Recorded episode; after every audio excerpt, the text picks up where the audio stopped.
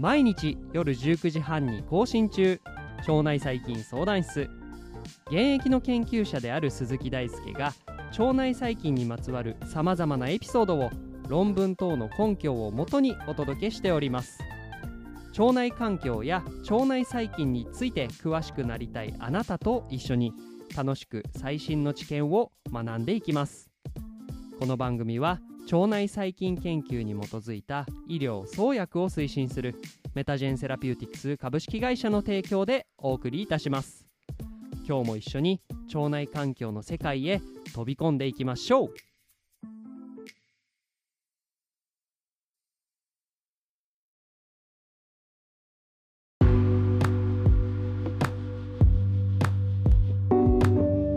ということで皆さんこんばんは。今回はエピソード349ということで、えーこのエピソードでは、えー今週の夏野菜と腸内細菌の関係を締めくくるお話としてもっと夏に野菜をいっぱい食べようというお話をしていければと思っています、えー今週はですね特にトマトトウモロコシゴーヤオクラかぼちゃと腸内環境あるいは腸内細菌層の関係に焦点を当ててお話をしてきました。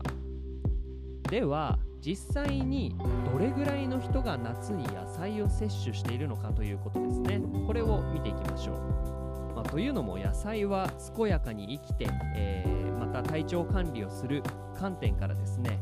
十分に、えー取る必要があると思います。ましてやですね2023年の8月日差しが強くとっても暑い夏においてですね野菜の役割は重要であると言えそうです。まあということで今回は少し古い調査結果にはなるんですけれどカゴメ株式会社が2014年の8月12日から14日にかけて行った調査として8月31日野菜の日に向けた夏の野菜摂取に関する調査の結果についてですねお話をしていきます。調査の対象は全国の子供夫がいる20代から50代の女性で年代ごとに各300名を代表として調査をしています。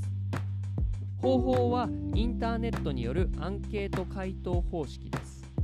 でここでは調査結果を抜粋してお話ししていきます。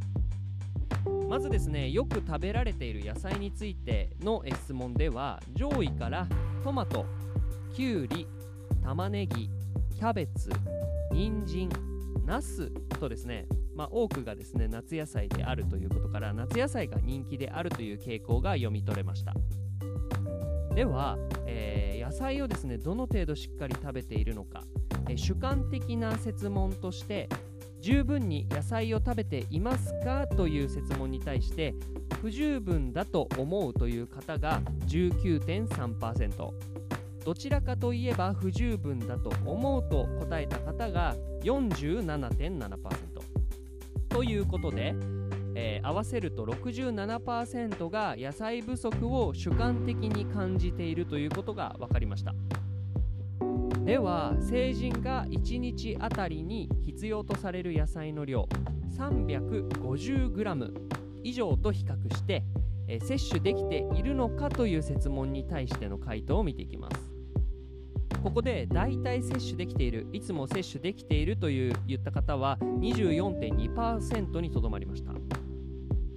えさらにですね、え面白いのがさっきの主観的な質問、まあ自分のなんだろう主観的には、え十分取れているかいないかという設問の回答と比較した結果なんですよね。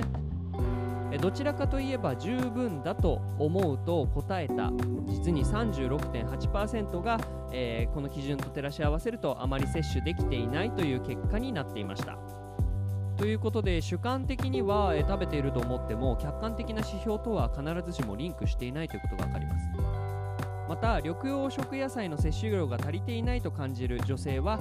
足りていない、えーどちらかといえば足りていないという方を合わせるとなんとですね75.5%を占めています。これらの結果を総合しますと野菜を摂取するということは意識的に取り組む必要があるということです。実際にですね取っているとは思っていても客観的な要求量、まあ、350g 結構量はあると思いますがと比較すると少ない場合もあります。えー、またですね今週お話ししたようにですね野菜夏野菜の摂取は腸内環境には良い影響が出るということが示唆されています。さらにですね過去のカゴメの調査では、えー、旬の野菜は安くそして栄養価も高いことが示されているので、ま、これだけ理由を並べられたら夏に野菜を食べない手はないと思います、えー、あなたの腸もそして体も健康にそしてお財布にはお得にえー、夏野菜をいっぱい食べていきましょ